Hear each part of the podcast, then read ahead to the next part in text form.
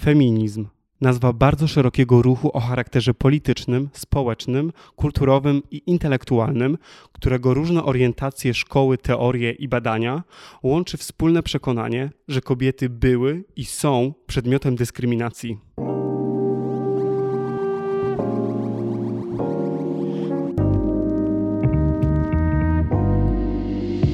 Siemanko! Z tej strony Krzysztof Neldner z Fundacji Greenpeace Polska. Witam wszystkie osoby w interpersonalnym podcaście, w którym wraz z osobami goszczonymi poszerzamy kontekst aktywizmu klimatycznego, rozmawiając o ich doświadczeniu i perspektywie na podjęte przeze mnie tematy. Miłego odbioru! Siemanko, dzień dobry. Witam serdecznie wszystkie osoby odbierające e, w trzecim odcinku naszego umownego drugiego sezonu interpersonalnego podcastu. E, ten sezon mocno stoi pod e, znakiem TikToka, dlatego że to z twórcami, twórczyniami tej aplikacji e, będziemy rozmawiać na temat e, treści zaangażowanych, jak je tworzyć i jak TikTok w ogóle je przyjmuje i w ogóle cały internet. Jestem już po dwóch rozmowach, w sumie jesteśmy e, po dwóch rozmowach. E, pierwsza z Konradem, druga z Basią, a dzisiejsza rozmowa e, będzie przeprowadzona z Anetą. Siemanko! Cześć, witam Was serdecznie. Jestem Aneta, zaimki ona jej. E, na TikToku nazywam się z całym szacunkiem i bardzo się cieszę, że zostałam zaproszona do tej rozmowy. Jest mi niezwykle miło, bo to jednak no zawsze się robi człowiekowi ciepło na sercu, kiedy dowiaduje się, że jego treści są doceniane i ktoś chce ich słuchać i przekazywać dalej. Ja dziękuję bardzo, że przyjęłaś to zaproszenie. E, dla mnie to jest w sumie e, mega miłe, że będąc w tej przestrzeni TikTokowej, również e, jako twórca, e, mogę w końcu poznawać te osoby na żywo, chociaż jakby my już mamy za sobą, e, że tak powiem, tę pierwszą rozmowę e, poza TikTokową e, za sobą. E, ale dla mnie jest to o tyle ciekawe, że ja pamiętam, kiedy bodajże dwa lata temu gdzieś tam zobaczyłem pierwszy raz Twoje filmiki, byłem takim dosyć dużym podziwie na to, jak e, komentujesz rzeczywistość i jak e, tworzysz e, swoje, swoje treści. Aneta zajmuje się głównie tworzeniem treści feministycznych z mocnym kontekstem queerowym. I chciałbym w sumie Ciebie zapytać, jak to się wszystko zaczęło, że trafiłaś na, na TikToka i stwierdziłaś, OK, to jest ten czas, kiedy będę mówić o, o tych rzeczach. E, na początku może nawiążę do tego co, króciutko, co ty powiedziałeś, mianowicie, że cieszysz się, że możesz poznawać te osoby. Jednak TikTok, ja też jestem bardzo wdzięczna TikTokowi za to, ile wspaniałych osób poznałam, tworzących właśnie tam. To jest po prostu niesamowita rzecz. Jakby nie, nie nadziękuję się za to TikTokowi, choćbym nie wiem jak chciała. Natomiast jak zaczęłam, to wyszło trochę przypadkiem. Mianowicie zawsze miałam do powiedzenia sporo na różne tematy, natomiast nie byłam pewno, pewną siebie osobą, w co teraz wiele osób nie może mi uwierzyć. E, I po prostu wstydziłam się trochę wypowiadać na Instagramie, bo głównie tam na Instagramie się skupiałam i tam obserwowałam różnych aktywistów. I myślę sobie, nie no, jakby nie jestem gotowa na to, żeby tam wrzucić jakąś treść, a co dopiero mówioną. No i trafiłam bardzo przypadkiem na TikToka, którego kojarzyłam nazwę i wydawało mi się, że to jest właśnie taka aplikacja do lip-syncu i do tańców i założyłam założyłam to tylko, żeby oglądać k-popowe edity, po czym e, TikTok zaczął mi podrzucać algorytm właśnie treści aktywistyczne, głównie zagraniczne. I myślę sobie, kurczę, ludzie chcą tego słuchać. E, na polskie TikToki jeszcze wtedy za bardzo, za bardzo nie trafiłam. Pierwszą aktywistką, na którą trafiłam była Basia właśnie, e, ale za dużo takich treści nie widziałam i myślę sobie, kurczę, tutaj mnie obserwuje zero osób, nie ma jakichś znajomych osób, które by mnie oceniały, to sobie może zacznę to wrzucać w formie takiego bardziej pamiętnika, takiego treningu i dosłownie po kilku, chyba pierwszym, e, piąty mój TikTok poszedł viral i się okazało, że ludzie chcą oglądać treści, takie ja tworzę. E, raz, że tematy, a dwa, że w takiej formie, czyli dłuższe TikToki mówione. Nie spodziewałam się, że w ogóle ktoś będzie chciał to oglądać i to w takiej skali. Tak, tym bardziej, że tak jak już wspomniałaś, e, pierwsze o czym myślimy, jeżeli chodzi o TikTok, to jest rozrywka, to jest taniec, to jest lip sync. E, jakby to też się bierze trochę mocno u źródeł, ponieważ TikTok, jeżeli ktokolwiek jeszcze pamięta, e, na początku był Musically i tam właśnie tworzyło się treści tego typu. TikTok się bardzo rozrósł i on chyba się najbardziej rozrósł i największy boom na TikTok był w okresie pandemii.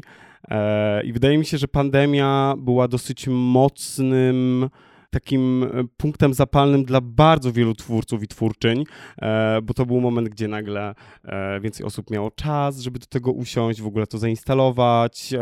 No, mówmy się, kiedy siedzieliśmy, siedziałyśmy w chacie, po prostu było więcej tego czasu. I czy w sumie u ciebie było jakoś tak podobnie? Ja wiem, że ty jesteś, jakby pracujesz, działasz w sektorze medycznym, więc nie wiem, czy ciebie też dopadła większa ilość czasu, żeby po prostu usiąść do, do tego TikToka. Faktycznie bardzo się to pokrywa E, to z, e, to z tym, co ty mówisz. No raz, że wiele osób miało więcej czasu, a dwa, że siedząc w domu ludzie jednak garnęli się bardziej do kontaktu poprzez social media, bo byliśmy odcięci od takich kontaktów e, twarzą w twarz. U mnie było podobnie. Faktycznie na początku miałam więcej czasu, bo pandemia przypadła no, na, na, znaczy, no, na koniec studiów, no to niekoniecznie miałam więcej czasu, bo jednak dość trudne były studia medyczne i się uczyłam, ale później miałam staż, który był takim przejściowym momentem.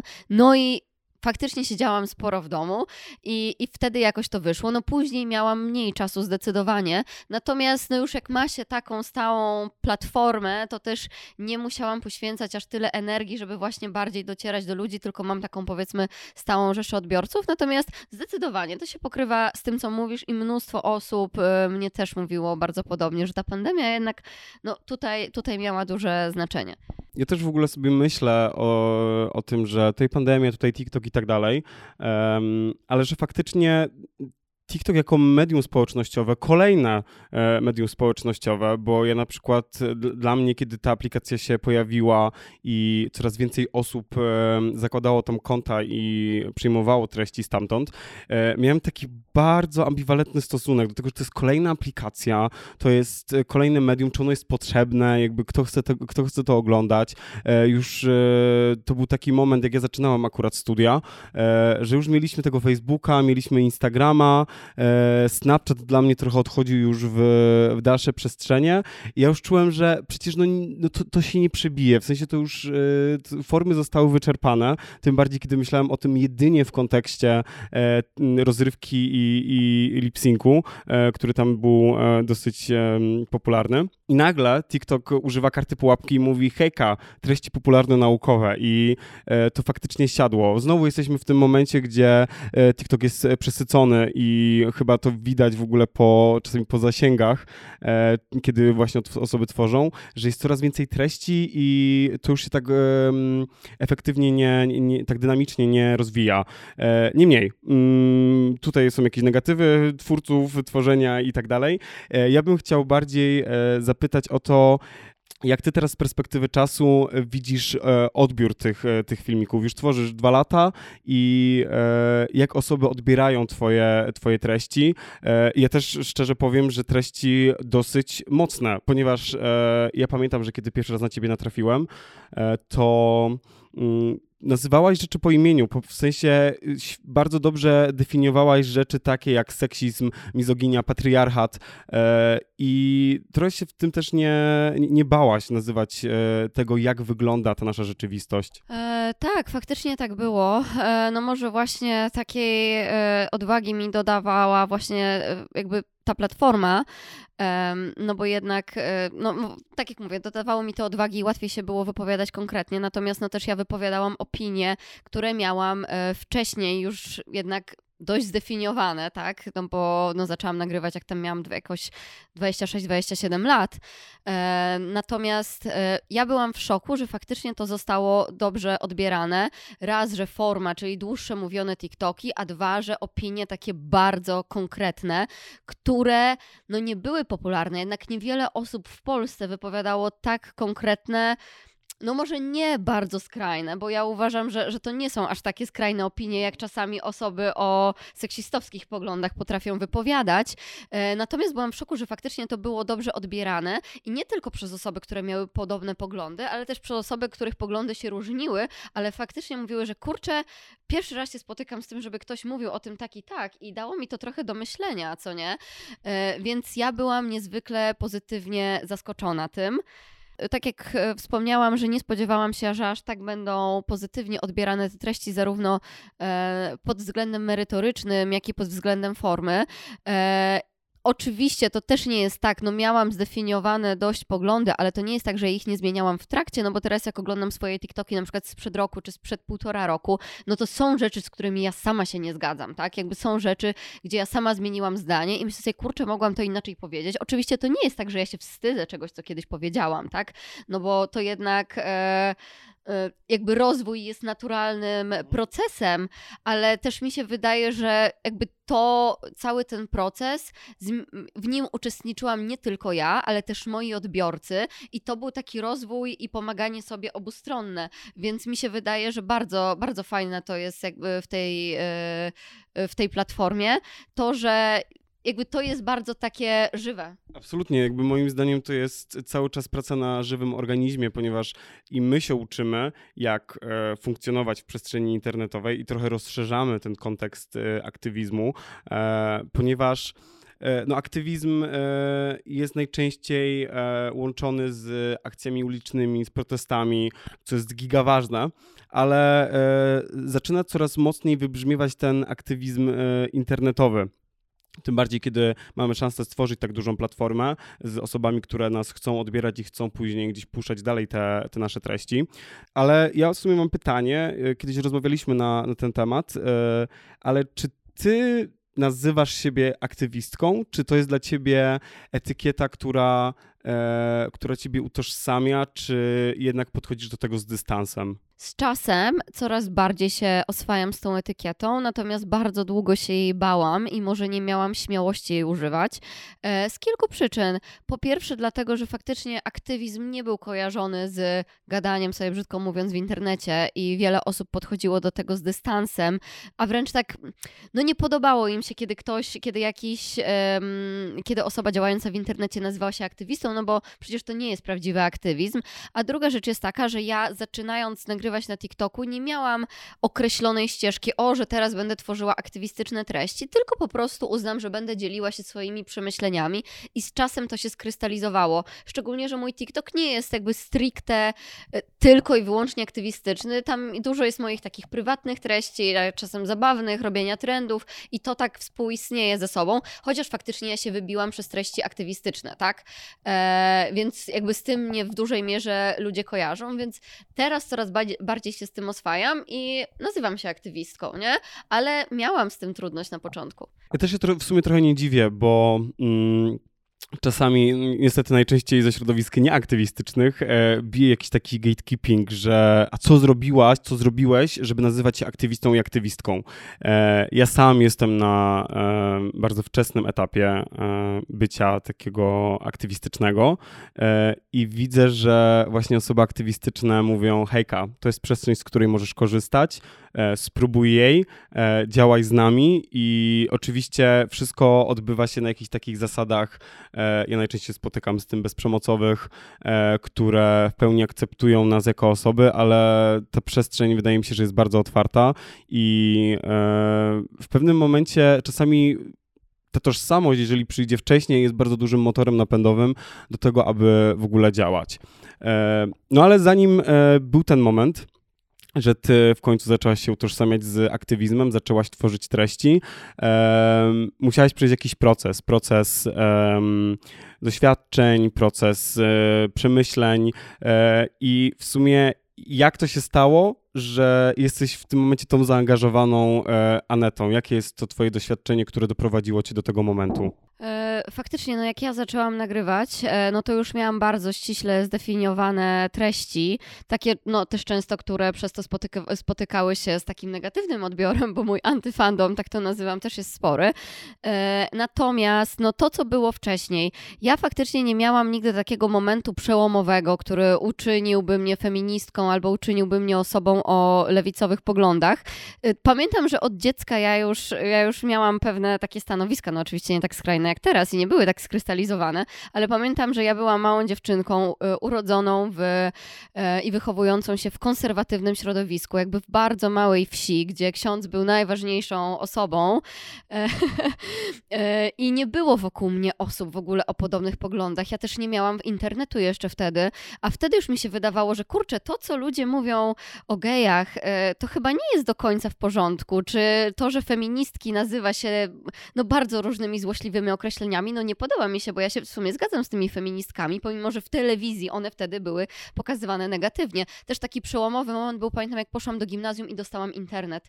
I po prostu to, jak internet otworzył mnie na świat i sobie myślę, kurczę, jest tyle osób, które się zgadzają ze mną, plus miałam właśnie platformę, żeby poszerzać swoje treści. Więc u mnie to było dość takie ciągłe. Już pamiętam, właśnie miałam 14 lat, to się z pierwszym korwinistą pokłóciłam w, w, w gimnazjum, nie wiem, o aborcji miałam jakieś dyskusje. No, no wcześniej to, ja nie wiem skąd to się wzięło, no więc u mnie nie było przełomowego momentu, ale z czasem właśnie i ja poznawałam kolejne osoby i czytałam różne treści e, i też zaczynałam więcej dyskutować z osobami, które się ze mną nie zgadzały i właśnie różne czynniki powodowały, że prędzej czy później ja doszłam do tego momentu, że już miałam 25-26 lat, 25-26 lat, e, gdzie właśnie już, e, no 26 jak zaczęłam nagrywać na TikToku, e, i to się jakoś skrystalizowało, skrystalizowało właśnie, właśnie tak stopniowo. I właśnie może przez to, że ja nie miałam takiego przełomowego momentu, tylko to się dzieje stopniowo, to dalej ten proces trwa intensywnie. I ja sobie myślę, kurczę, jeszcze tyle przede mną. Yy, i nie wiem, może z czasem będę jeszcze bardziej radykalna, bo czasami jest tak, że ja bym chciała być coś bardziej radykalnie nawet, ale myślę sobie, nie, Aneta, jeszcze daj sobie spokój, jeszcze ty nie jesteś nawet gotowa na ten odbiór, który będzie. Pomimo tego, że jeszcze nie wymawiasz e, pewnych e, bardziej radykalnych opinii i e, jeszcze nie mierzysz się z bardziej e, radykalnymi reakcjami, to, tak jak stwierdziłaś, jest pewien antyfandom twojej osoby. E, bardzo często pewnie mm, są, są to jakby reakcje bardzo osobiste, skierowane w Twoją stronę, e, które de facto może nawet nie dotyczą Ciebie, ale po prostu opinii, e, z którymi osoby się nie zgadzają, a po prostu lepiej przekuć tę te, te niechęć i nienawiść do opinii jakby w, w osobę. E, w sumie nie wiem, czy pytać o zabawne, czy o jakieś takie mocne, niefajne sytuacje, ale z, z jakim odbiorem, tym negatywnym bądź pozytywnym, najczęściej się spotykasz na te Twoje treści? Treści. To znaczy, jeżeli chodzi o odbiór pozytywny, i ku tych ludzi jest bardzo dużo i ja jestem im ogromnie wdzięczna i regularnie mi się zdarzało słyszeć, że te twoje treści wpłynęły jakoś na mnie, e, że albo może ja zmieniłem troszkę zdania, a nawet nie zmieniłem, tylko zacząłem się trochę zastanawiać i być otwarty na dyskusję, albo zgadzałem się z tobą już wcześniej, ale nie znałem podobnych osób, czy nie znałam e, i e, przez to, przez to poczułem się właśnie pewnie. Czasami dzieci do mnie pisały, które mówią, że kurczę w szkole one się czują tak odosobnione z tym, co uważają, są wręcz bullyingowane, a tutaj widzą osobę starszą od siebie, mm, która sprawia, że one czują się pewniej i bezpieczniej, nie? To jest niesamowite. I ja byłam naprawdę wzruszona, jak czasami naprawdę dzieci do mnie pisały takie rzeczy. Natomiast jeżeli chodzi o odbiór negatywny, ojejku, no tych ludzi jest mniej. Natomiast prawda jest taka, że jedna osoba, która powie nam coś strasznego, bardziej na nas wpłynie niż 10 osób, które powiedzą nam coś miłego. E, no i u mnie to byli głównie właśnie mizogini, często pod anonimy, anonimowymi profilami, którzy pisali mi obrzydliwe rzeczy. E, oczywiście byli też tacy, którzy, tworzy, którzy już mieli takie większe konta, które no, były dziwnym trafem często banowane e, i nasyłali na mnie swoich jakby fanów, można tak powiedzieć. E, ja nie będę tu przytaczała, co, co piszą te osoby, natomiast to były faktycznie bardzo takie osobiste rzeczy, e, wulgarne. Ja też starałam się to kasować, te komentarze, dlatego żeby inne osoby tego nie czytały i czuły się u mnie swobodnie. E, no bo oczywiście ktoś to pisze do mnie, ale inna osoba sobie myśli, kurczę, to było napisane do Anety, ale ja się z Anetą zgadzam, więc to de facto też było napisane do mnie. Natomiast prawda jest taka, że to było często w takiej skali, szczególnie jak film poszedł viral i no jakby bardzo różne osoby na to trafiały, że ja nie nadążałam tego kasować, no nie? Więc już później, no to brzydko mówiąc, to zignorowałam. Natomiast co zauważyłam, że osoby właśnie, moi stali odbiorcy, oni też się tak pewnie poczuli w swoich poglądach, że właśnie jak jest w, o, w komentarzach osoba, która wypowiada swoje treści, swoje tam mm, jakieś poglądy w jakiś wulgarny sposób, to już moi obserwujący wiedzą, jak na to reagować, tak? E, więc oni sobie z tym doskonale radzą i to też mnie cieszy w tym wszystkim. Jest w tym taki dosyć duży wątek, e, po pierwsze, pewnej społeczności, która się stworzyła e, i z tego, co mówisz, też mocno, e, też mocno w końcu mogła zrozumieć że pewne sprawy ich je dotyczą. E, no, jakby historia o tym, że piszą do ciebie osoby, które nagle, jakby w końcu, e, piszą osoby, które w końcu e, czują, że, że gdzieś przynależą. Dla mnie to też jest jakiś taki niesamowity element tworzenia w, w internecie, że sobie myślisz, hejka, przez ten filmik, który tworzę, który ktoś może nazywać głupim, bo jest to tylko jakaś tam aplikacja, ktoś z drugiego końca Polski, z tej właśnie małej miejscowości, e, może w końcu pomyśleć, hejka, gdzieś przynależę, ktoś podziela moje zdanie, moje zdanie jest ważne, moja perspektywa jest e, ważna. Dla mnie to jest e, taki trochę niesamowity efekt uboczny stworzenia, e, stworzenia tej, e, tej aplikacji i fajnie, że ta społeczność się, się tworzy. Ja bym też chciał w sumie zapytać, bo najczęściej mówisz o, e, o rzeczach związanych z feminizmem, e, gdzieś wskazując na, na rzeczy w naszym społeczeństwie, które są po prostu seksistowskie i mocno unormowane w naszym patriarchalnym społeczeństwie, e, ale czasami też się przymykają jakieś wątki queerowe.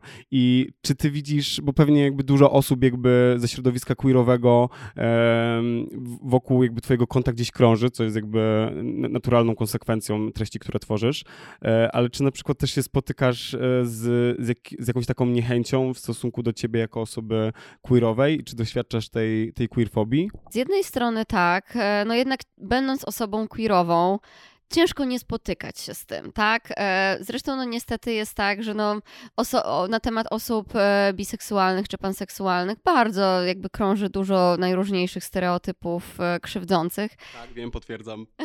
no właśnie mówiliśmy, kiedyś pamiętam, że rozmawialiśmy nawet tak. na ten temat. Ojejku, prawie się przewróciłam.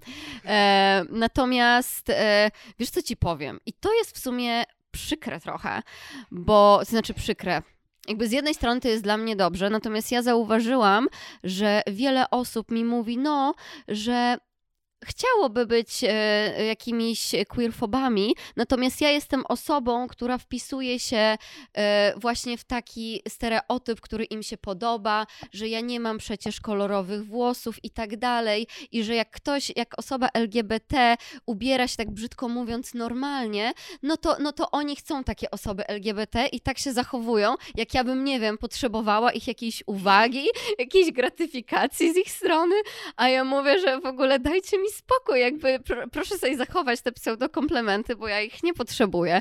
E, natomiast, no, no oczywiście, że się spotykam z takimi, e, z takimi komentarzami.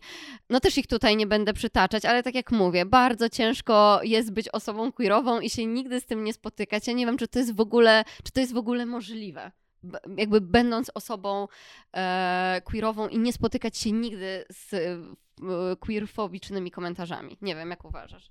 To znaczy, ja akurat mam trochę inną perspektywę z tego względu, że ja chyba od małego po prostu e, wymykałem się e, patriarchalnej idei i toksycznej męskości, chociaż pomimo jakby ja po, po jakimś czasie zacząłem się nad tym pochylać i zauważałem sobie te toksyczne zachowania, które były we mnie socjalizowane, ale ja też jakby nigdy nie byłem stereotypowym chłopakiem, chłopczykiem, czy teraz, nie wiem, czy już jestem mężczyzną, ale jeżeli tak, to na pewno stereotypowym. Wszyscy zawsze wokół e, wiedzieli, że tutaj Krzysiu jest taki trochę mm, tęczowy e, i ja zawsze się z tym jakoś e, mierzyłem, ale no są jakby osoby, które y, próbują jakby złapać te elementy tej naszej, tego naszego społeczeństwa, które będą przechodzić, będą uchodzić e, czujności niektórych e, queerfobów. E, to też jakby nie jest jakby najazd na te osoby, ponieważ wiemy, że to nie jest trochę ich wina, że, że nie mogą być otwarte. To jest wina społeczeństwa, które nie daje przestrzeni osobom, osobom queerowym, żeby queerowymi były.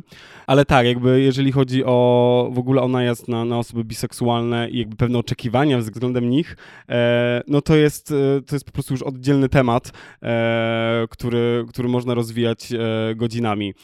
W sumie, jeżeli chodzi o te, o te takie dosyć koślawe komplementy, które ludzie dają, to też jest bardzo często, że kiedy ja autuję się jako osoba biseksualna, to osoby są w szoku, bo one sobie nie tak wyobrażały osobę biseksualną, a jestem jak osoba biseksualna nie musi wyglądać, w sensie osoba biseksualna będzie miała swoją ekspresję w bardzo różny sposób, albo bardzo queerowy, albo mało queerowy, jakby to nie umniejsza jej, e, jej seksualności. Ja też e, bardzo często w twoich e, treściach słyszę o tym, że w stosunku do ciebie jako do biseksualnej kobiety też ludzie mają jakieś e, oczekiwania, w sensie ty spełniasz tę ich chorą fantazję na temat tego, że nie jesteś aż tak queerowa, ale znowu feministka tutaj z jakimiś poważnymi poglądami e, i czy na przykład ty ty też jakoś e, eksplorowałaś tę swoje, swoją seksualność na zasadzie e, bycia w środowisku queerowym, czy nie? Czy to po prostu, po prostu żyło swoim życiem i to, na to pozwalałaś? Bardzo długo to żyło swoim życiem, ale też dlatego, że ja e, no jednak przez większość życia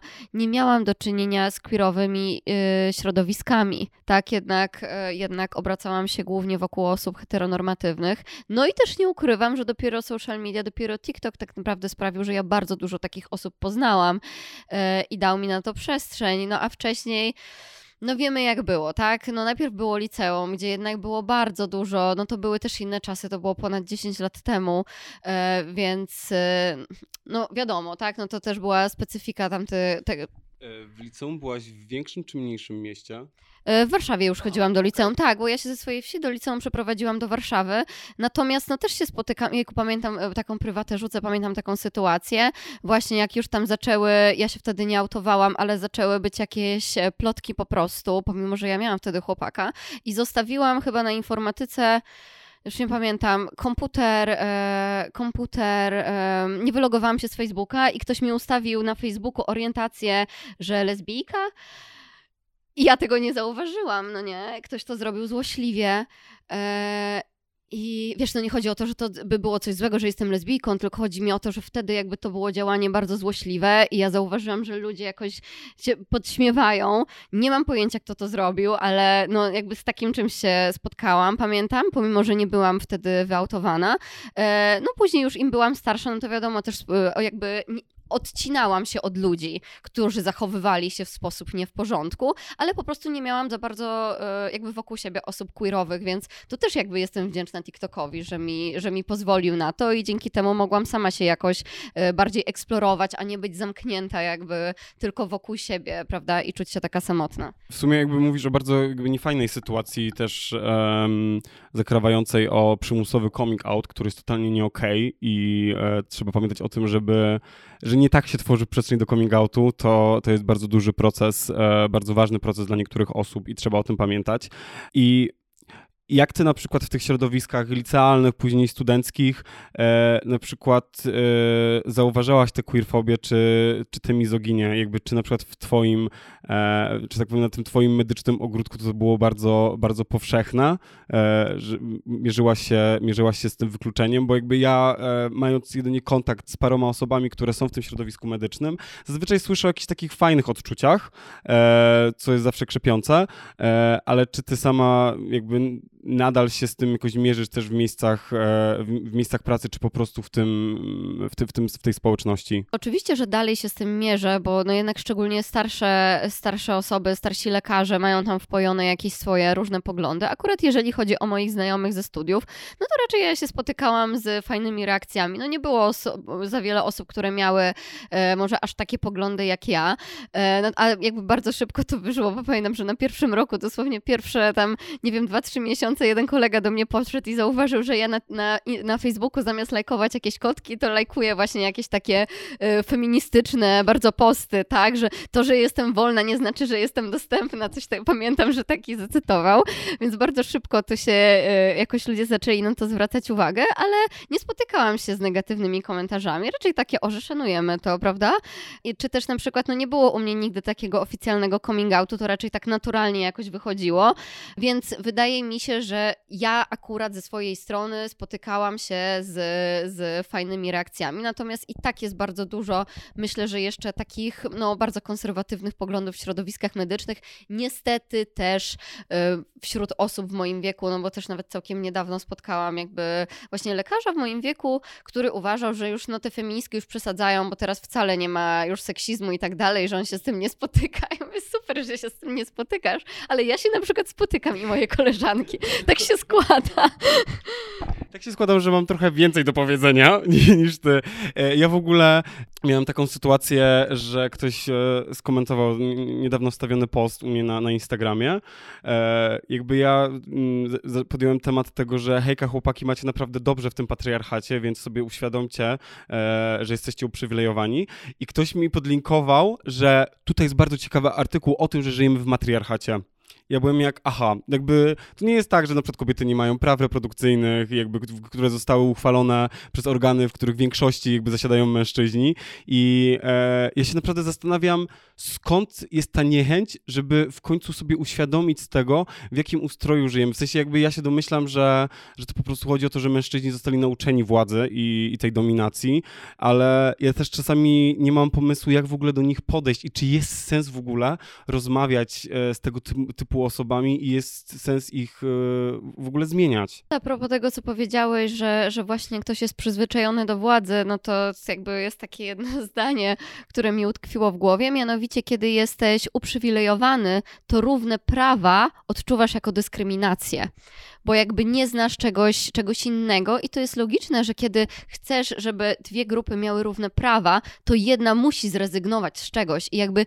no, to jest logiczne, że będą na to, na to reagować źle, czy, czy będą musieli, bo muszą podjąć jakąś pracę, no nie? Czy nawet biernie jakby podejść do tego, ale z czegoś zrezygnować. Mi się wydaje, że też w sytuacji, kiedy się mówi o czyimś przywileju, nie tylko jeżeli chodzi o mężczyzn, tylko o różne grupy, to jednak ktoś sobie myśli, że jeżeli mówisz, że jestem, że mówisz, że jestem uprzywilejowany, ale ja też mam swoje problemy, tak? Bo w sytuacji, kiedy słyszymy, a że mamy przywilej, to sobie od razu myślimy, że no tak, to w takim razie nie powinniśmy mieć problemów, skoro mam taki przywilej. A to, to w ogóle nie o to chodzi, to jest jedna rzecz.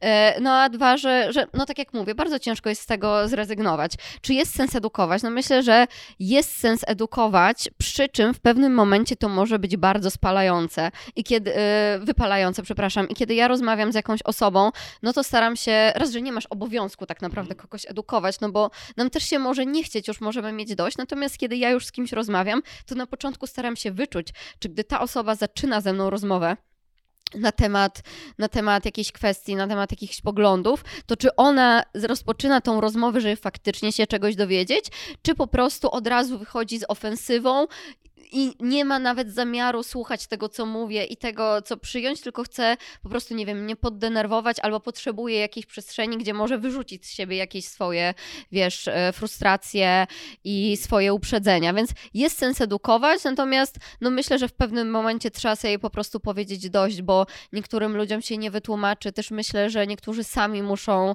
e, dojść po prostu do pewnego momentu, a też prawda jest taka, że łatwiej przyjmiemy jakieś poglądy, na przykład my mężczyzna jeden łatwiej przyjmie jakieś poglądy, kiedy wypowie je drugi mężczyzna, tak? A nie mm. kiedy powie je kobieta. No niestety, jest, jest to silne przeświadczenie, że słowa wypowiedziane przez mężczyznę, który w ogóle, e, na którym w ogóle wisi to e, zjawisko aureoli, e, który jest piękny, atrakcyjny i wpisuje się w kanon tego, jak postrzegamy, co, co jest męskie, będą bardziej wybrzmiewać. Ja też się z tym często spotykam Kiedyś też nagrywałem taki filmik o tym, że e, mężczyzna, który dosłownie stał bez koszulki w szarych dresach, jakby możemy sobie to wyobrazić, szare dresy u, u wysportowanego mężczyzny, który mówi e, znormalizujmy biseksualnych mężczyzn i miał mnóstwo lajków, jakby spoko, w sensie fajnie, że hasło sobie gdzieś tam poleciało dalej, ale ja sobie myślę, gdybym ja tak stanął z moim nieumieśnionym ciałem, to e, nie dość, że ludzie by mogli jeszcze skomentować moje ciało, co dla mnie by nie było komfortowe, to jakby to by się nie przebiło dalej, bo, bo nie wpisuje się w te kanony nasz e, jakby męskiej urody. W sensie znowu jest to, że ludzie chcą, jakby ja naprawdę czasami czuję, że chcą się naprawdę bardzo dużo dowiedzieć i chcą zmienić swoje zdanie, ale sposób, w jaki jesteśmy socjalizowani i socjalizowane, e, tak bardzo nam gdzieś wkodowuje sposób myślenia i to, jak odbieramy naszą, e, naszą rzeczywistość, że właśnie ty, jeżeli mówisz naprawdę czasami bardzo ważne rzeczy i które, e, które naprawdę są treściwe, które są konkretne, e, ktoś po prostu nie będzie chciał odbierać, bo mówisz je ty, jako biseksualna e, kobieta z konkretną ekspresją, i ludzie tą ekspresję będą odbierać sobie w taki sposób, jaki będą, e, jaki będą chcieli. Tak, na przykład właśnie to wygląd to jest jedna rzecz, ale też na przykład ekspresja, myślę, która się wielu osobom nie podoba, to właśnie kiedy kobieta mówi w zdecydowany sposób, bardzo konkretnym tonem. Ile ja już, to już jest taki mem wśród moich znajomych, mianowicie mój pretensjonalny ton, bo to już po prostu ile razy ja to słyszę, już pomijając fakt, że pretensjonalny nie znaczy pełen pretensji, e, tylko taki jakiś nazbyt może wyszukany, coś takiego, więc osoby, które mi to zarzucają, no trochę nie do końca prawidłowo używają tego słowa, ale no już nieważne, tak jakby chodzi o ich intencje, że po prostu, no, że może by się dało ciebie słuchać, gdyby nie ten pretensjonalny ton, albo już w ogóle nie mogę słuchać tej pretensjonalnej feministki, e, więc no myślę raz, że wygląd waży to, w jaki sposób wypowiadamy te treści. Wiesz co, mi się wydaje, że w sytuacji, kiedy ktoś nie do końca chce przyjąć jakieś treści, to znajdzie zawsze jakąś wymówkę, znajdzie zawsze jakiś argument, żeby umniejszyć tej osobie. Mhm. Co nie? E, więc mi się wydaje, że tak. No i to jest też trochę takie, a też nawet wiesz co, ze środowisk naszych czasem się słyszy, że wiecie co, jeżeli chcemy, żeby ktoś nas słuchał, to musimy być grzeczniejsi. Ile ja już ostatnio się po prostu bardzo dużo ostatnie dni wypowiadałam na ten temat, że nie, musi, nie możemy się wyróżniać, musimy się wtopić tłum, musimy być bardziej pokorni, no to wtedy, no to wtedy ktoś będzie słuchał. Więc nawet z naszych środowisk jest tak. Zresztą nawet wczoraj nagrywałam TikToka o tym, gdzie ktoś mi napisał, no to już było tak absurdalne, że mi się śmiać z tego chciało, że, że no nie jestem za paradami, że jeżeli chcemy, żebyśmy byli tolerowani, to musimy to pokazać na przykład przez pomoc osobom, które nas dyskryminują. A ja mówię, Słucham? Dokładnie tak było. No naprawdę, tak było. Ja nawet mam screena w telefonie, później ci pokażę, jak mi nie wierzysz, że musimy to pokazać przez o- pomoc... Os- jak to zobaczę, to nie wierzę. że ja na przykład mam taki, że ja nie wierzę, że ktoś to napisał serio, no nie? Że sobie myślę, może ktoś to napisał dla Beki, ale wiem, że to nie jest dla Beki, bo ja za dużo takich komentarzy słyszałam w życiu, żeby mieć nadzieję, że ktoś to napisał nie na serio, no nie? Ja takie, no super, jakby w jaki sposób mam pomagać osobie, która wręcz może być agresywna w moją stronę. Tak, ale tu właśnie, tu, tu się jakby dochodzimy do tego, że e, pewne społeczności będą potrzebować, w sensie nadal jesteśmy w tym takim paradygmacie walidacji e, białego cis mężczyzny i że jakby to on się musi w końcu zgodzić i my musimy go ubłagać, żeby, żebyśmy mieli, e, żebyśmy miały równe prawa, bo osoby queerowe, mm, to się teraz zmienia i bardzo mi się podoba, że wśród organizacji, które działają na rzecz osób queerowych, E, coraz częściej widzimy narrację, e, nie musimy nie musimy spełniać Twoich oczekiwań, żeby mieć równe prawa, nie musimy e, spełniać niczyich oczekiwań, nie musimy realizować naszej queerowości w konkretny sposób, w jakiś taki bardzo podległy sposób, żeby otrzymać te równe prawa. I wydaje mi się, że to jest ta sama kalka, o którą e, walczą środowiska feministyczne, że nie potrzebujemy zgody na to, żeby przeprowadzić aborcję, nie potrzebujemy zgody na to, e, żeby mieć te równe prawa i żeby funkcjonować w tym społeczeństwie tak, jakbyśmy chciały.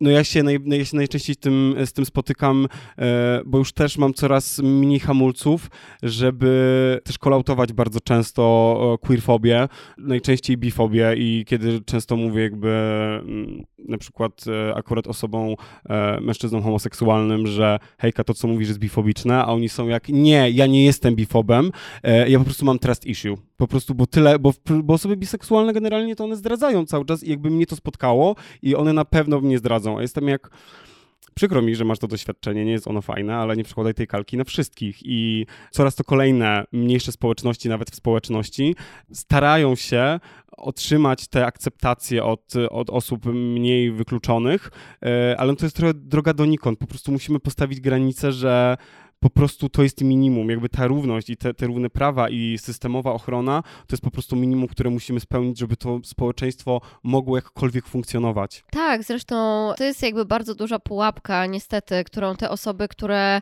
e, te osoby, które właśnie próbują się wtapiać i dostosowywać, wpadają. Mianowicie, jeżeli myślisz, że ktoś cię będzie szanował, dlatego że ty się upodobnisz do tej osoby, no nie, i będziesz bardziej taki pokorny, nie, ta osoba nie będzie cię szanować, tak? Ona jakby szanuje szanuje cię do momentu, kiedy ty jesteś taki jak ta osoba, prawda? To jest trochę tak, że jakby ona szanuje jedynie pewną wizję tego, jak ten świat powinien wyglądać według niej, tylko że świat jest e, różnorodny i on często będzie bardzo wychodził poza naszą wizję i poza naszą fantazję tego świata. E, tak, dokładnie. Czy nawet, no nie wiem, na przykład kobiety, które nie nazywają się feministkami, tylko próbują się jakby dostosować do męskiej narracji.